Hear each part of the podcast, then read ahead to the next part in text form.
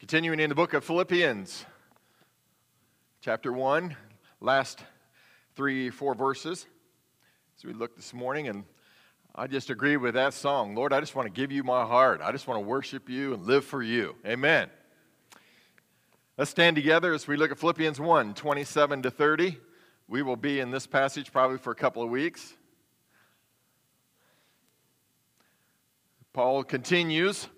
Only let your conduct be worthy of the gospel of Christ, so that whether I come and see you or am absent, I may hear of your affairs, that you stand fast in one spirit, with one mind, striving together for the faith of the gospel, and not in any way terrified by your adversaries, which is to them a proof of perdition, but to you of salvation, and that from God for to you it has been granted on behalf of Christ not only to believe in him, but also to suffer for his sake, having the same conflict which you saw in me, and now here is in me. That conflict that they saw, him being in prison at uh, Philippi when he came to, to their town, and he's back in prison again. So uh, he, Paul is addressing some of these same issues again and again with them and uh, getting some of these themes going as we study the book of Philippians. Thank you, Lord. And we want to pray that our love may abound still more and more in knowledge and all discernment, and that we may approve the things that are excellent, that we may be sincere and well, without offense until the day of Christ being filled with the fruits of righteousness, which are by Jesus Christ to the glory and praise of God. So now let your word speak to us again this morning. In Jesus' name, amen. I just continue to pray this prayer because it is a part of becoming what God's will is for me that I may learn about agape love and the knowledge of Christ and have discernment to know when to, when to love and when to rely on my knowledge. Grow in the fruits of the righteousness and etc. I hope you're still praying that. I get it out. I'm in my devotions and, and I'll think, who do I need to pray this for today? And it just different people come to mind. And so I'm praying for you. I want your love to grow. I want your knowledge to grow. I want your discernment to grow in Jesus. Amen. Yes, we, we really want that. Uh, so, uh, Paul is teaching me. And as I'm learning, I'm sharing. In this passage, we're going to look again that Paul is writing his letter to his Christian friends who are living in the Roman colony of Philippi. And so far, we looked at the introduction, and then we've looked at Paul's personal situation where he was in prison, where he faced the option of life and death. That's where we were last week. And Paul said he preferred death. Let me die. Let me go and be with Jesus. That'd be better for me. But he felt like God wanted him to live to accomplish more ministry for Christ and make that fourth missionary journey and uh, come back to Philippi and help them and, and go some other places. So that's where we left last week. In today's passage, Paul transitioned from writing about himself and his, his condition to, to actually writing about the, the Philippians situation. Paul is now beginning the part of the letter where he is giving pastoral exhortation when he, he gets now he's preaching now he's getting encouragement so all of that which i've been preaching for for eight weeks is just introducing what he really wants to preach about Aren't you excited? so now we're getting to the point where we're actually going to preach about what Paul wants to preach about. He just kind of been laying the groundwork for all of these, these important truths and, and themes. And so many commentators think the theme of Paul's entire letter is presented in this first sentence. Only let your conduct be worthy of the gospel of Christ. And we will be focusing on this important theme in today's message. Paul started with the word only. This is a single Greek word, and literally, if we were to translate it word for word in English, it would mean only, which is why it is translated as only, but in the Greek it has much more impact like that. It's like Paul is raising his finger if he was there, and he's saying, Listen up, pay attention. This is important. What I'm going to say now is so he's making a transition from talking about them and, and uh, talking about himself and, and his desires while he's in prison to get out and, and serve the Lord some more or go to heaven, whichever one. But he says, now, wait a minute. This is important. This is what I want you to get out of this letter. Kind of an idea. And so that's what he is saying. What was so important? Well, Paul felt that it was essential that the Philippians live and behave in a manner worthy of the gospel of Christ. That's pretty important, isn't it? So the key word to understanding this theme is the word conduct or conduct, whether, whether you say that noun or the verb. In older translations, have the phrase, let your conversation be worthy of the gospel of Christ. But he's talking more than just the words that you say. The New King James and the NIV, some of the newer translations have let your conduct or, or uh, conduct yourselves. But Paul is talking more than just the way we act. So it's not just what we say or what we do, he's talking about everything. And normally, when Paul would write about the Christian lifestyle, in the other letters, he used the Greek word meaning walk. In fact, I was looking him up. 12 times in his epistles, he uses the word walk. Walk in Christ, walk in faith, walk in properly, walk, you know. And so he would, when he would, would use the word, uh, this is the way you ought to live, live according to the gospel of Christ, he would say, walk according to the gospel of Christ. Right? And we've talked to this phrase that it's not your talk, it's your walk. That's so important. So it's more than conversation, it's more than conduct. But here he doesn't use the word walk. Only in Philippians does he use a different word, and he uses it twice. His word is citizenship or citizen. Live out your citizenship. Paul was writing, pay attention, he's getting his finger up. Let your citizenship be worthy of the gospel of Christ. Why did he use the word citizenship? It's unique to the letter to the Philippians. And I've told you before that Paul uses specific words when he writes. And, and just the study of Philippians, this first chapter, lets me know that he's picking certain words. We talked about saints, we talked about being uh, slaves. We've talked about specific words all the way through here, but he, he chose these. Why did he choose the word citizenship? How does it apply to the Philippian Christians? How does citizenship apply to me and you today? The answers are the focus of today's sermon. And yes, as Tom pointed out to his Sunday school class, there's five points to today's sermon. Thank you, Tom. That means nothing. We're going to be here for two hours anyway whether it's five points or three points. All right, so we look at citizenship. Number one, citizenship means a lot of things, and you probably could fill in some of those blanks ahead of time, except you don't know what order I'm going to do them in. So, citizenship means belonging. Now, Paul chose the word citizenship, and, and this just really spoke to me and he used it exclusively to this letter, this, this epistle to the Philippians, for a specific reason.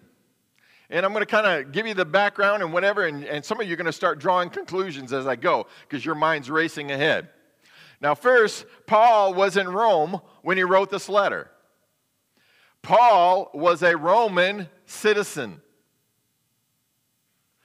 Now, having been born in Tarshish, that made him a Roman citizen. He wasn't born in the land of Israel. However, he was a Jew by nationality. His parents were Jewish.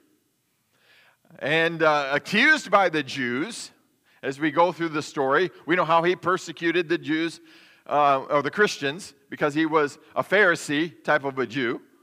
And, uh, but it got to the end where he became a Christian. And then he began to preach Christ. And that got him in trouble with his own national people, the Jewish people. And so they arrested him and they put him on trial. And so he was being accused in his nation of being against the system because he was speaking Christ as the answer instead of the Jewish religion. So Paul went through the Jewish court systems, thinking that he would not have a fair trial by the Jewish court systems because they would want to kill him like they did Jesus. He was a Roman citizen. And so he pulled the Roman citizen card out of his wallet and says, I appeal to Caesar. So now Paul has been transferred to Rome. He's been there for a couple of years. He's waiting trial by Nero, the Roman emperor that's currently in jurisdiction. And so he's using his citizenship to get him out of the trials of the Jewish people who probably would have tried to kill him and got him before Nero using his citizenship. So that's important. Second, Paul is writing this letter from Rome, the imperial seat of Roman citizenship, to the Philippian Christians. And Philippi, which I've emphasized before, is a Roman colony. Roman colony. We won't know this. We don't understand this. We don't see what difference does it make. But they will. A Roman colony is a piece of Rome in a foreign land. So, her citizens, the citizens of Philippi, are bound to obey the Roman law instead of the provincial laws of Macedonia, which is the country where they live. So they're living in this foreign country, but they have been established as a Roman colony, and the Roman colonies were established throughout different lands. And as they've established them, they would put Roman soldiers in them, right? And the people in that town would live according to Roman laws as if they were in Rome, as if they were living under in their own, uh, well, in the Roman land, but they were not.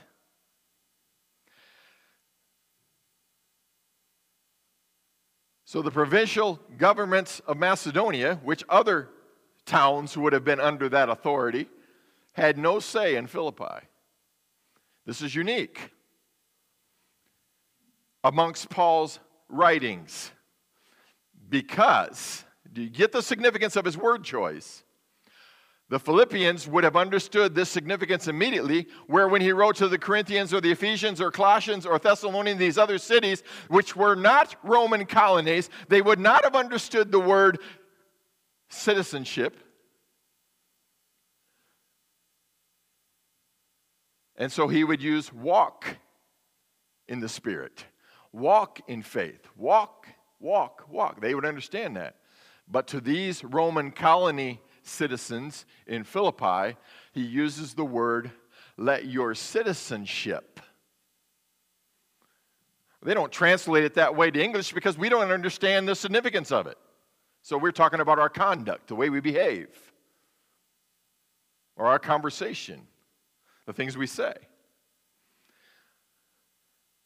So while these other letters that he wrote to had nothing to do with citizenship. This group did. And they would have got the significance that the Philippians were Roman citizens living in a foreign land, but they also had a counter citizenship in a kingdom higher than even Rome, and that kingdom was the kingdom of Jesus Christ, living according to the gospel of Jesus Christ.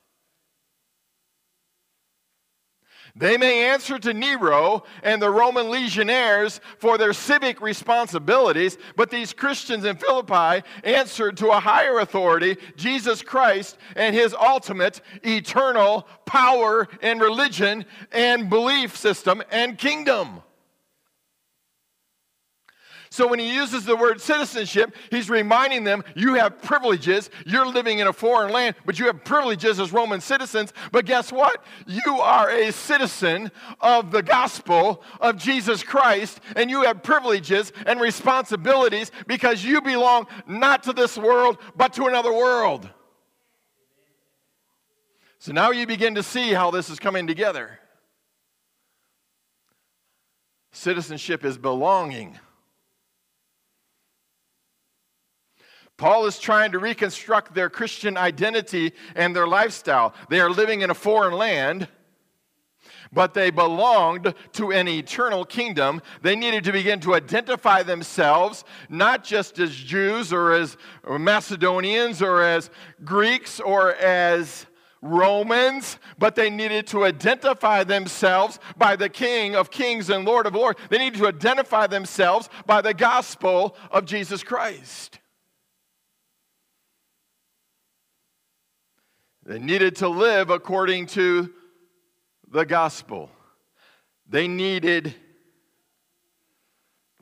to be explicitly obedient to God, their king.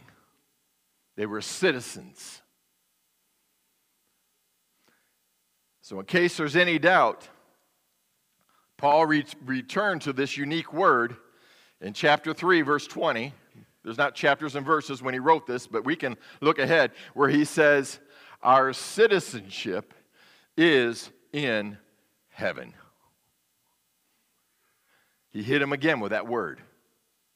So I want to point this out to you as we get started here that Christians, in application, belong to a special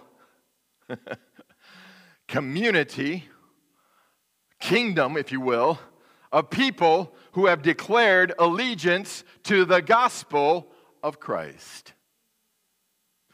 Don't let the world squeeze you into its mold that you live in this community, you must act like a Brazil Billy, or you live in Indiana, you must act like a Hoosier, or if you live in the United States, you must act like a, a, an American. No, that's not what we are. We are citizens that belong to the kingdom of heaven regardless of where you live. Which is why somebody could read this in Peru, or somebody could read this in Botswana, or somebody can read this in, in anywhere in the world, and they can say, Yes, I am a citizen of the kingdom of God. I live according to the gospel. I bow my knees before Christ. Amen. We belong. We are citizens. Don't let the world squeeze you into their mold. You do not belong in this world. You were made for better things. You are a citizen who belongs in another world. You are visiting here, working for your king until it is time to go home. And the problem we have as Christians is we begin to think this is our home, this is our citizenship, this is where we belong. Don't let the world tell you this is where you belong. Don't let the world tell you that Trump is your king. Don't let the world tell you that the Congress is, is, is the ruling body. Don't let the world tell you that this is all there is, folks. This is not all there is.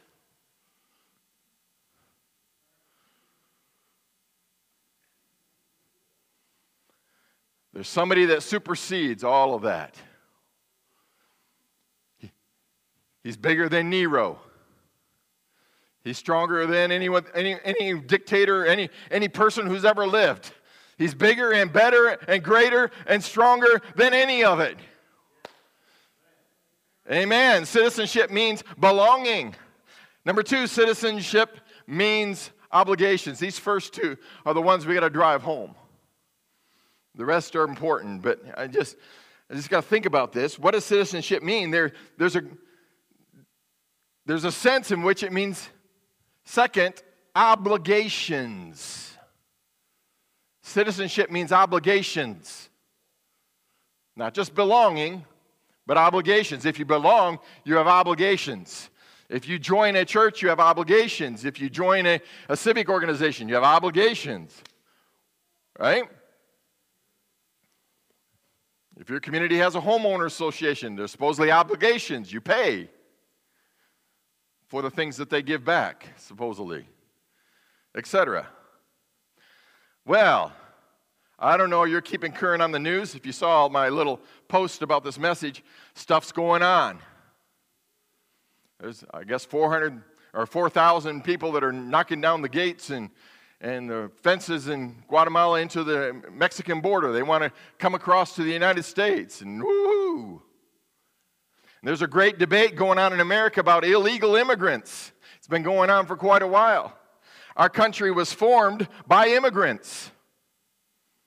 So that's the whole idea of the one side just let people in because that's how we started.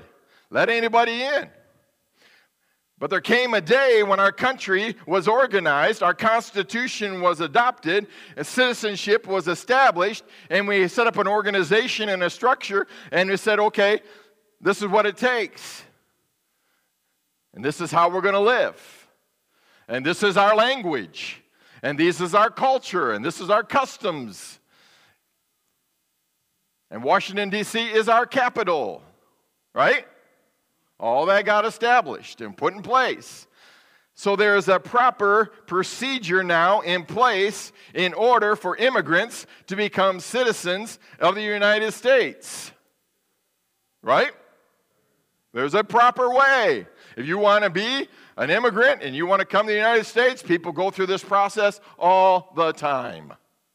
It may take a little while, but you can get there. But many people, however, have chosen to enter our country without going through the proper channels. And many of them are good people. They just haven't been told this is the proper way to do it, and they haven't bothered with the proper way to do it. Many of them just want to work, they just want to support their families. I've met some of them. Some of them get green cards and come over here and they work, but they're not citizens of our country. And a lot of them want to go back or they send their money back, and I understand all of that but they're not citizens. There's a difference, right? They have not met the obligations for citizenship. There's obligations. And in my opinion, when you don't meet the obligations, you shouldn't have a driver's license. When you haven't met the obligations, you shouldn't vote when you haven't met the obligations, you should be deported when you mess up. When you haven't met the obligations, you do not get the privileges. And some illegals are here solely for the purpose of causing chaos, and some are here totally for the purpose of committing crime, like the MS 13 gang, whose motto is to kill, to rape, and destroy and control. They are here for the purpose not to fit into the government of the United States and the Constitution of the United States or to fit into the citizenship of the United States. They're here to cause trouble for people in the United States. Kill, rape, control through fear. I don't need them here. They're not citizens. They don't care about our values, they don't care about our laws. They're here to cause chaos and get by with it as much as they can. They are foreign anarchists. They have no ruling authority over them, who act like terrorists, who are trying to destroy us from within because they don't really buy into the American dream. They buy into American chaos.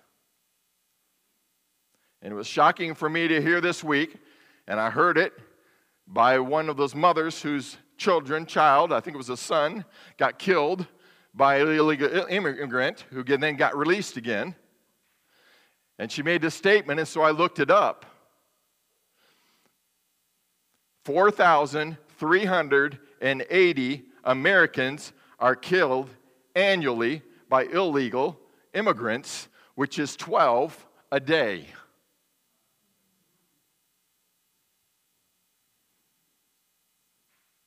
And we think we don't have a problem.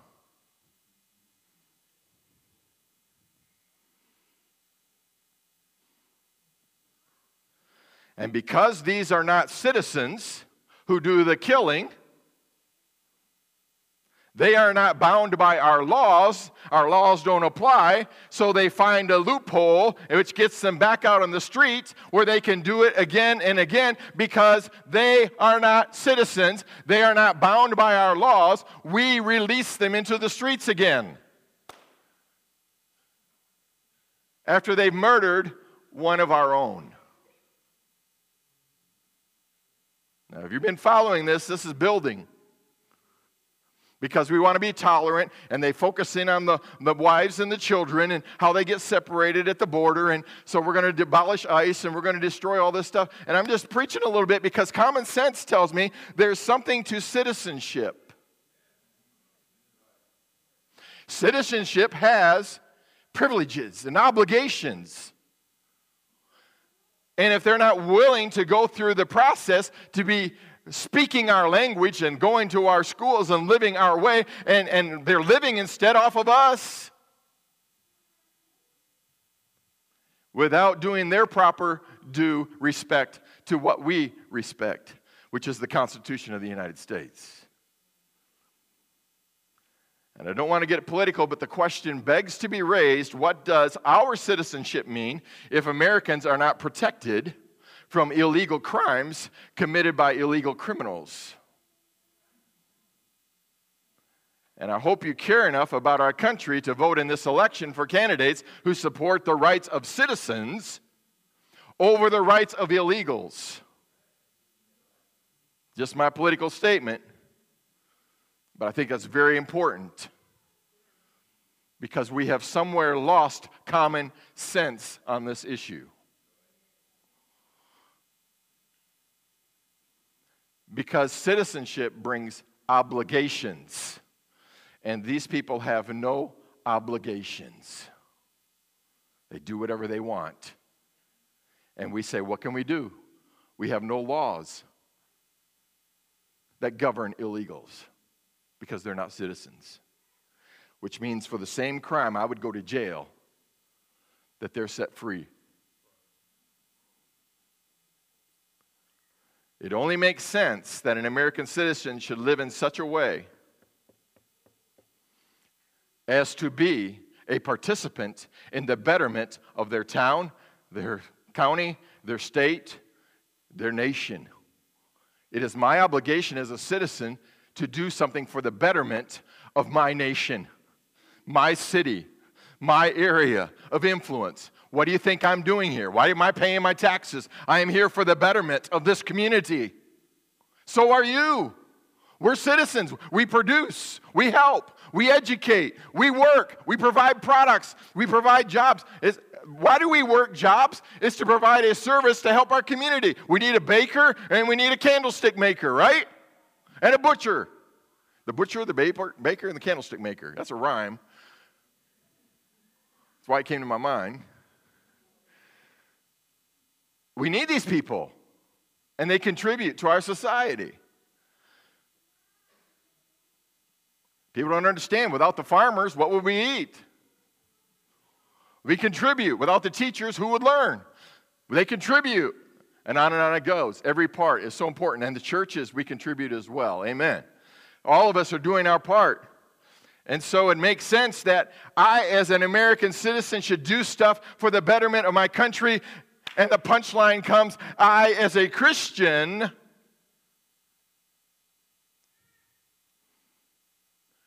should be living my life under the direction of Christ my Lord, according to the gospel that I read, in order to what? Make this world a better place. Make my community a better place. Make my county, my state, my country a better country.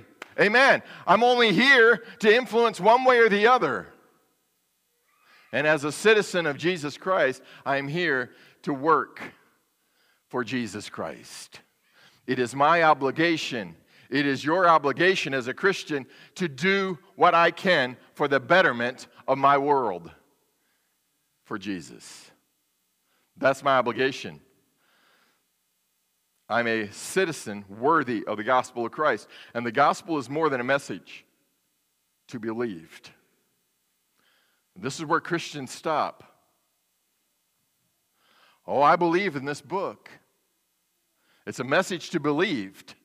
Then we stop there because it's more than a message to believe. It is God's revealed will that we need to live and obey.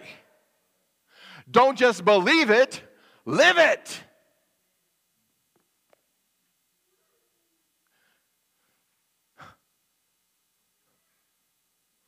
Christians should live according to the gospel of Christ, just as Americans should live according to the Constitution of the United States. Obey the rules, live according to the laws. If it's there, let's live it.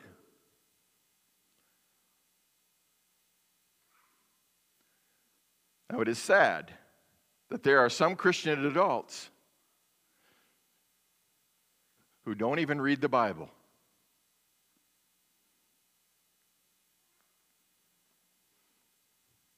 Uh, it's confusing. I don't understand it.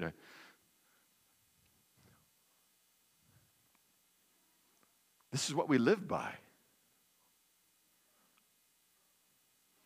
It's more than just what we believe. This is how I live. So I better start reading it. Well, it's all confusing and so on. I understand that. If you're brand new to the Bible, it is confusing. So instead of just starting anywhere, I'll tell you where to start. If you find the Bible confusing, start in the Gospels Matthew, Mark, Luke, and John and read them for a few years. How long ever it takes. Just read them over and over and over and over and over again. If you're a guy, start with Mark because it's the short version. It's only 16 chapters, it's abbreviated. And you'll get the nut, you know, without having all the fluff. Right? If you're a gal, start with Luke because you'll love it. It's Jesus in a manger, and all the angels are coming and they're singing and they're ooh, touchy feely. All right? And it was written by your favorite doctor for all things. So, I mean, you know, can't go wrong, women. Get to Luke. Guys, get to Mark. Read it and read it and read it and read it. And then you'll start spreading out to Matthew and John and some of the others. Guys, you'll like John as well because it's very logical. And when you get to Matthew, Matthew will start getting you tied into the Old Testament because he does a lot of Old Testament quotes because he is, he is uh, from the Jewish perspective and he's trying to tie in how Jesus fit in with all the Old Testament stuff. But they tell you the same stories.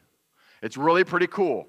I'm so glad God gave us four different versions of the same event from four different perspectives because they really help you to find one that you really like and you really get into it and begin to say, Yes, this speaks to me. Amen. And so, as a Christian, we should have no excuse. We need to get into this and begin to dig in and find out what Jesus did and what Jesus said and how Jesus led and what Jesus taught and how Jesus lived this life. And if we can start patterning ourselves after Jesus and we won't find the Gospels boring or confusing, it really begins to nail down for us what the Christian life is all about. And when you get those Jesus stories down really good, then you begin to spread out a little bit more, going in both directions. And that's okay. But please, if you're a Christian, get into the Constitution, get into the main book that defines our life in Christ, your citizenship of the gospel of Christ. That's what Paul is calling us to citizenship. And there are obligations. There are more obligations for Christians, a lot more. But that's the place you must begin, right here. the gospel of Christ. And that's what Paul is saying. Why does he emphasize that? We've got to be worthy of the gospel of Christ because we are citizens of the heavenly kingdom. Is your life worthy? That's obligations. We have to be worthy of the gospel of Christ.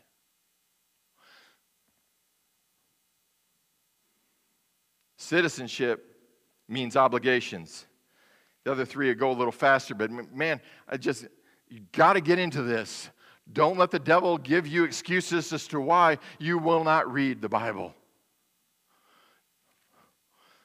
No, don't listen to him. This is your life. This is your roadmap through life. This is your purpose. This is your plan. And it's all centered on Jesus. Then you can branch out. Like Paul, he writes about him all the time. Wait until we get to chapter 2. Let this mind be in you, which was in Christ Jesus. And he tells the story. Oh, my. All right. Three, citizenship means loyalty. Loyalty. Paul continued his theme in verse 27 that you stand fast in one spirit, with one mind, striving together for the faith of the gospel, the Constitution. so, Christian citizens need to be united in our efforts one faith, one body, one spirit, one mind. How many times does Paul nail that down in his writings? One Lord, one faith, one baptism. We need to be loyal to the faith of the gospel. The faith of the gospel. Again, if you don't know what the Bible teaches, then how can you be united in one spirit and one mind with other Christians working together in God's kingdom for the faith of the gospel? But Paul wrote something else that I, I, would catch my attention in between. He says, Be such a Christian citizen, so that whether I come, he says, and see you, or whether I am absent, I may hear of your affairs, that you work together in one faith, one mind, for the faith of the gospel. So Paul wanted to come and observe these Christians in action. He wanted to make another trip past Philippi. But he wasn't sure he was going to make it. He might be executed when he gets before Nero. He had a trial and execution facing him. He was hoping, he was planning, he felt like he was going to be able to come back by. But if he couldn't make it, he wanted to hear that they were being loyal to the gospel. He said, whether I'm absent or whether I actually see you, I want to hear that you're faithful to the gospel, that you're loyal to the gospel. Now, I can get a thought going in my mind. Unfortunately, much of human behavior has been determined by who is around us. Speeding down Highway 70. And you know, in that curve in Highway 70 between here and Terre Haute, there's a cross. And who's always sitting there? It's called a state trooper. And he likes to do that, especially back when the construction thing was going on at the next exit, right? And he'd sit there because the instruction signs were up, and he'd be waiting for the and what happens when we see the state trooper? We gas it further, don't we? No, you back off. Hope he doesn't see your tail lights. And look in the rearview mirrors, you go by and say, Whew. Why is it when you're in the classroom and the kids are not paying attention and throwing spitwads and everything. All of a sudden, there's this knock on the door, and a certain principal walks in, and all of a sudden, everybody's. Right? Paying attention and acting, taking notes, and oh boy. And I also used an illustration of when the pastor comes to the house. Now, wait a minute, pastor. Turn the channel and Put some things over here. Dust off the Bible. Put it in a prominent place. Open up to your favorite verse. So we determine a lot of our human behavior by who comes around, right? Christian, why? Because we're afraid of getting caught. We're talking about loyalty. Christian citizenship means that you are loyal to Christ regardless of whether Paul comes to Philippi or doesn't. Right? It says, if I'm absent, I want to hear that you're serving the Lord and faithful to, to the gospel. But if I come, I want to see that you're faithful to the gospel. So it's not that uh, the leadership has to come around to make sure that we're Christians. We don't have to have somebody coming around and looking over our shoulder to see if we're loyal or not. We should be loyal all the time. Not just when we see the state police.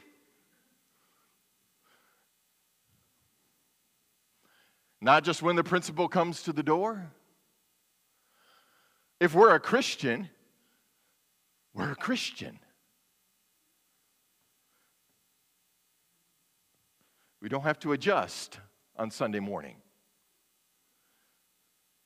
Oh, I got to turn off my week vocabulary and turn on my weekend vocabulary.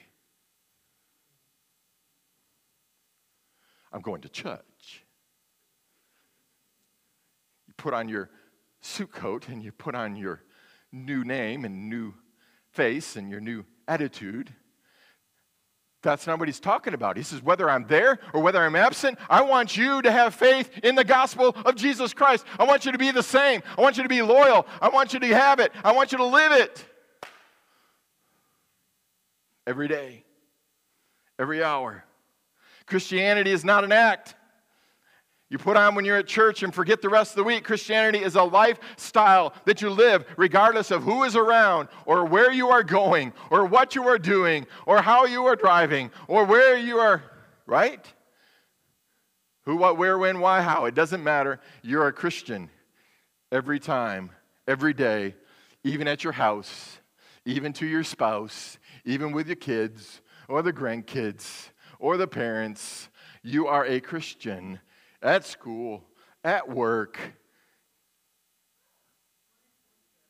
at Walmart, when you're driving.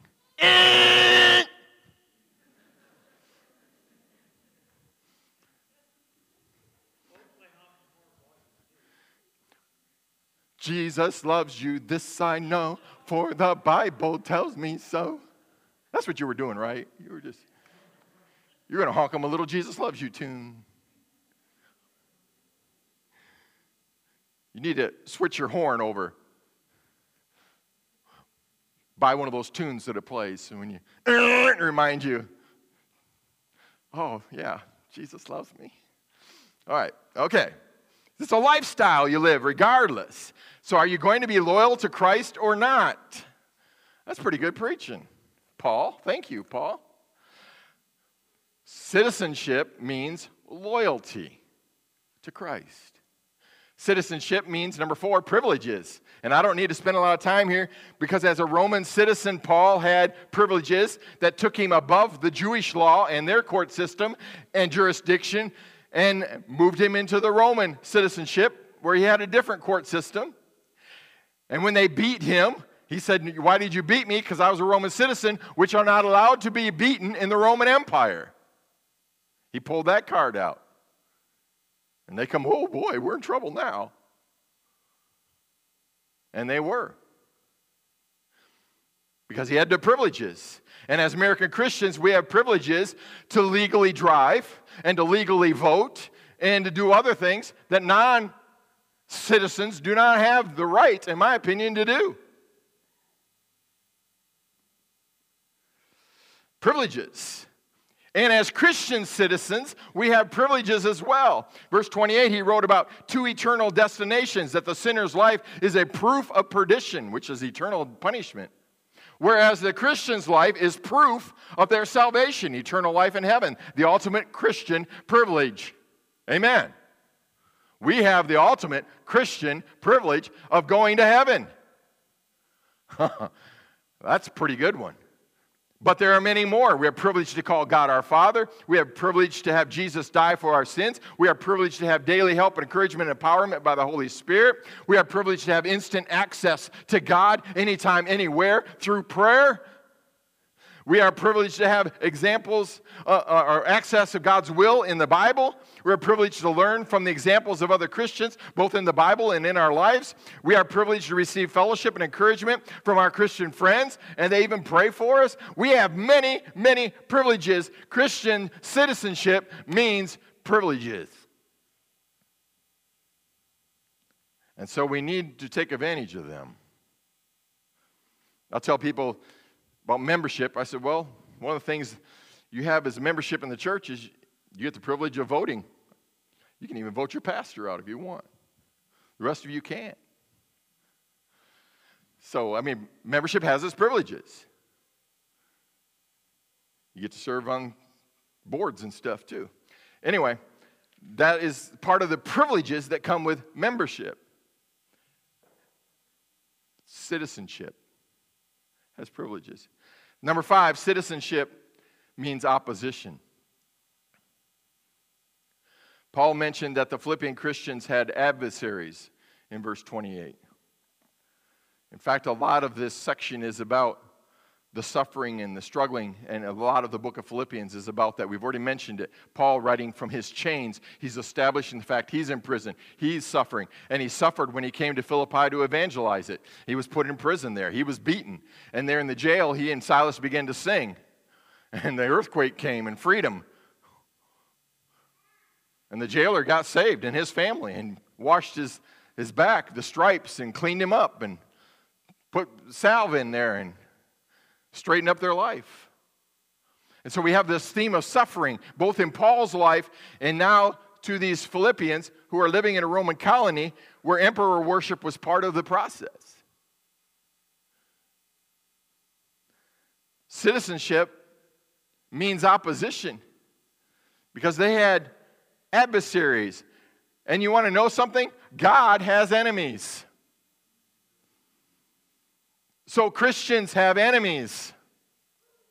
And when you have enemies, it brings opposition. If there are citizens, then there are non citizens. Non citizens do not belong, and often they cause trouble for the citizens and even might fight against the citizens to harm them, such as MS 13 and so on. They're here to harm us. They don't care about building our nation. They don't care about producing a product to help others, they're here to destroy.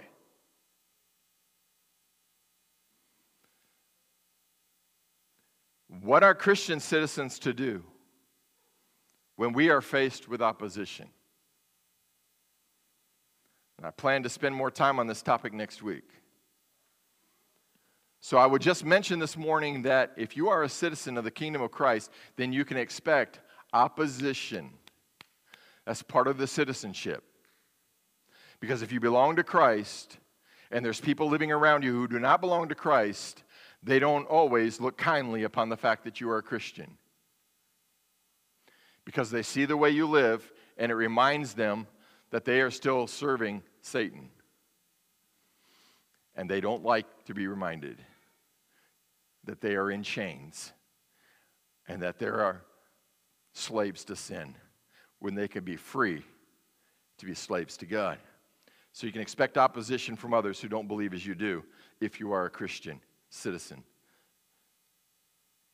So today, we are emphasizing Christian citizenship. Paul's main theme in this letter is pay attention, live out your citizenship in a manner worthy of the gospel of Christ. In fact, to remind you of this, if you had a pencil, you could just put there in that sentence conduct, you put off to the side citizenship. And to remind you of all of that that we've been saying this morning, because that's exactly the word that he is using.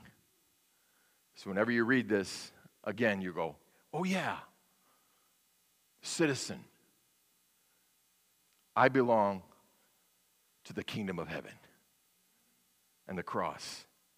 Now, too many modern Americans who are Christians have been falsely swayed to think, and we teach this separately in courses and classes at, at Bible colleges and even our seminaries. We take a theology class and then you take an ethics class. And so we as American Christians have believed that there's theology and there's ethics. There's our beliefs about God, and then there's the way that we live. And Paul, in, in his mindset, there was no separation between theology and ethics. There's no separation between what I believe and what I live. If I'm a citizenship, I, I, I not only believe in Jesus Christ, but I live for Jesus Christ. He's, he's teaching us that Christ's death and resurrection must be lived out in every Christian's personal life. It's not just Good Friday and Easter and put that in a box. No, it is daily. Jesus died. How does that affect me? Jesus rose again. How does that affect my life? How do I live today because of Jesus? Yes, our Christian beliefs are important, but what is the benefit to the world if we keep Christ hidden behind the walls of our sanctuary? This is my belief. We come here, and every Sunday morning, we nod our heads and say amen to our beliefs. But what happens when we exit the sanctuary? Do we live what we believe? Does it affect the way we look and the way we act and the places we go and the things that we do and how we act and react to life? Are we any different than anybody else out there?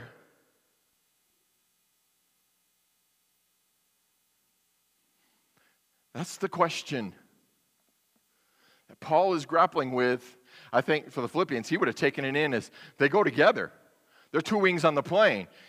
You believe, you do. Try to fly with one. Whichever one you want. Some people, they forget the beliefs. We've, we're so good at the beliefs, we've been doing beliefs for 50, 60, 70 years here. I was going to say 100 years, but most, most of you aren't that old. But the church is almost 100 years old. And so this has been this has been going on. We do good on beliefs, but what are we doing about living it out in the world every day?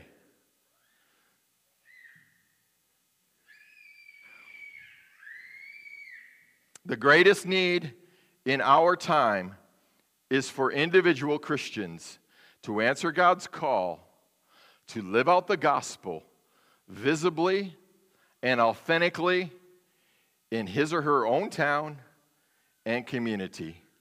Today's question is Are you living like a Christian citizen out in your community? He's pinching the baby again. Are you living like a Christian in your community? We believe it. Are we living it? And I'm asking you, as your pastor, after a conversation with Mary,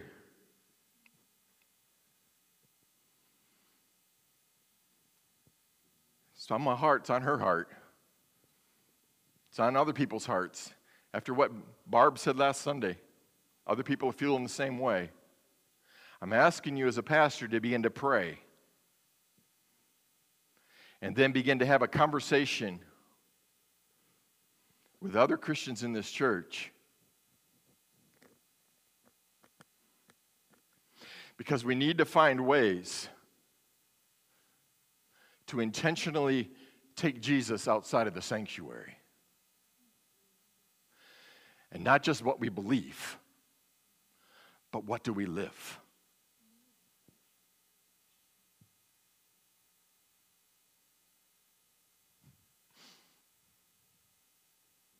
I struggle with this as you struggle with this because all my friends are Christians.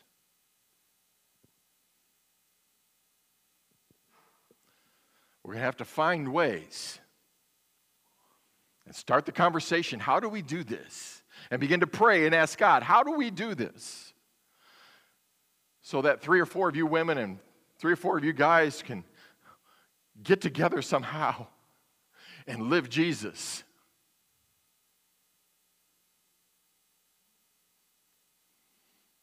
Right? In our community. Because some of them come, but most of them will not. We grew up, I grew up, that you open the doors of the church, people would come. That's no longer the case. We have to go. That's the Great Commission. Our culture in America made it easy. It's never been the culture of the world for everybody to come to church. It was the culture of go. That's what Jesus did to his disciples. That's what he did to the 70. That's what he told the 120. I mean, it's always been go, go, go, go. Make disciples, baptizing them, teaching them. They didn't even have church. They got enough people together, they started a church. In America, we did that. Circuit riding preachers ride around the country. Some went to the Indians, some of them got killed, some of them went to these towns. They built a church, had to compete with the, the cowboys shooting it up and but they brought people to Jesus. We sent out missionaries. You read their stories. They'd live in that community for a while, make friends, and eventually tell someone about Jesus and start a church. We in America have been a Christian nation since the beginning, just about.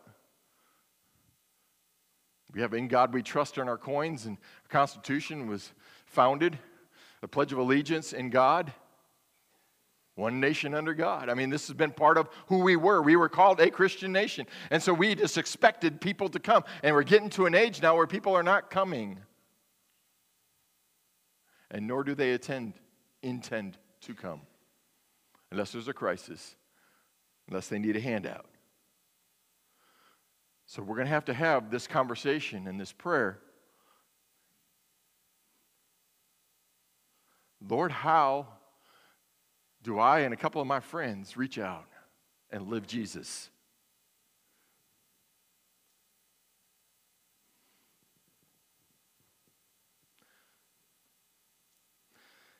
We have the answer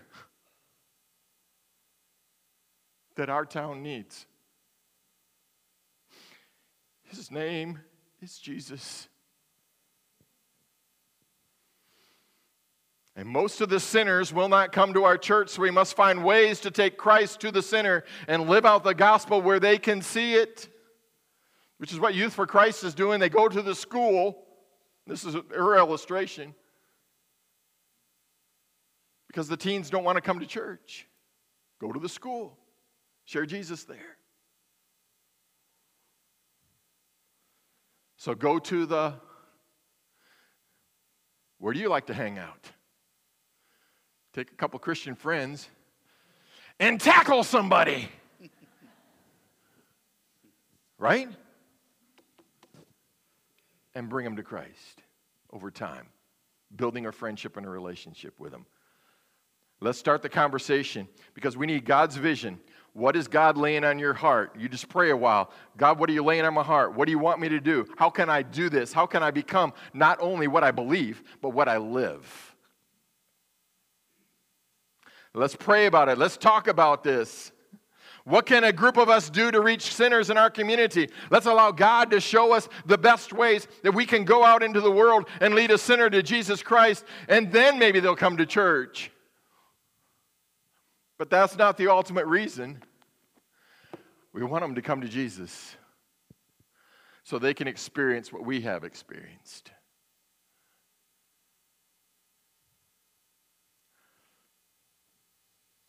So it's family altar time.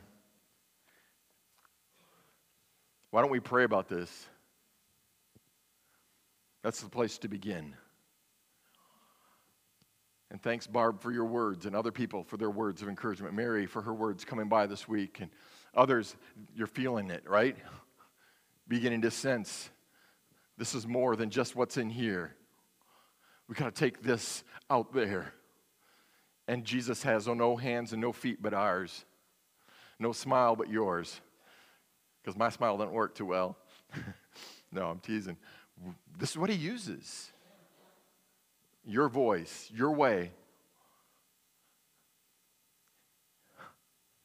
As praise team comes, let me just pause. Lord, we just invite you right now at this moment. Send your spirit to speak to our hearts, to continue to speak as you have been speaking to many in our congregation about what Paul has been telling us to do, that we've got to get the message out there.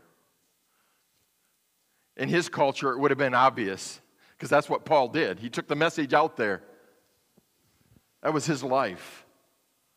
But in our culture, we've got to switch the way we think. And so we pray that you'll help us as we, as we talk to you today about it. What do you vision for us? What can we begin to do? What do you see us doing? As we go out to our various civic responsibilities and activities and life, how can we intentionally begin to live Jesus in front of others? Lord, make this conversation happen amongst us, we pray. Start it this morning. May it be a discussion in the Sunday school rooms. May it become a part of who we are. It's not just our children's and teens ministries that we bus kids in, but what are we doing out there? We've got to do more. Thank you, Lord, for what we're already doing. I don't want to put a damper on any of that. It's amazing. Thank you, Lord, for every Bible study, every prayer group, every Sunday school class, every effort that's being made for this bus and this, and its ministry. Thank you.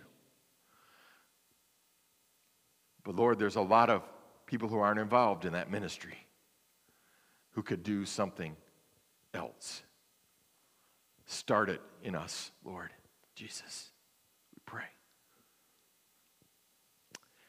In Jesus' name, amen. As you stand together, Come and pray about this. Sit in the front row, kneel at an altar, start a conversation in your heart to God in prayer. Lord, what do you want me to do? What do you want me to say? Where do you want me to go? Some Nazarenes meet in restaurants, some at motorcycle shops, some at other locations. So they can get around sinners and share the good news. Mary meets at the school. She could use some help. Let's begin to have a conversation and a prayer, Lord. What do you want us to do? Where can we go? Two or three of us can gather in your name. You'll be in the midst of us, and there we can let Jesus' light shine. So, Lord, that's what we're praying today. Our places of business, our homes, our community, more than just our church, we need to reflect Jesus. Lord, help us to know what to do. Help us to know how to live it. To live for Him who died for me. And Lord, we pray that you will help even our seniors to know how can we do this? There's some senior community centers. There's some places where people hang out. I don't know exactly what it's going to look like. But I know that there is unsaved people all over, even in our nursing homes, even in our hospitals, even down our streets and in our neighborhoods. There are people who need Jesus. Guide us, Lord. Begin to think strategically Show us what we can do. Their families, their communities, there's elementary students, there's junior high, high school students that need Jesus. there's young adults. Everyone from all ages. Show me, show my people, show your people, Lord, what we can do. Lord, we want to pray for those that have been through surgeries, a couple of them this week. Pray for those, Lord, that are making decisions, that have financial needs, that have physical needs. There's family and relationship needs. There's a lot of people hurting because of weather. So many storms, so, so much stuff going on. There's just a lot of things in the world to pray about. There's election coming up. There's just stuff everywhere. A lot of concerns. But Lord, our eyes are upon you. We've put our eyes on you, whether we live or die. To live is Christ, to die is gain. Lord, our focus is upon Jesus because you're going to take care of us and you're going to help us. And we've got to get this focus and this message out to the world because they think dying is, is terrible. They think living for Christ is terrible. They don't understand. So, Lord, we want to take the message that we go through the same problems they do, except we go through them with Jesus by our side. And Lord, we, with God, all things are possible. And with God, everything becomes. Old things have passed away, all things become new. Thank you, Jesus. Thank you, Lord. So we worship you now, the remainder of this service. Be in our worship. Be in our worship, Jesus. In Jesus' name we pray.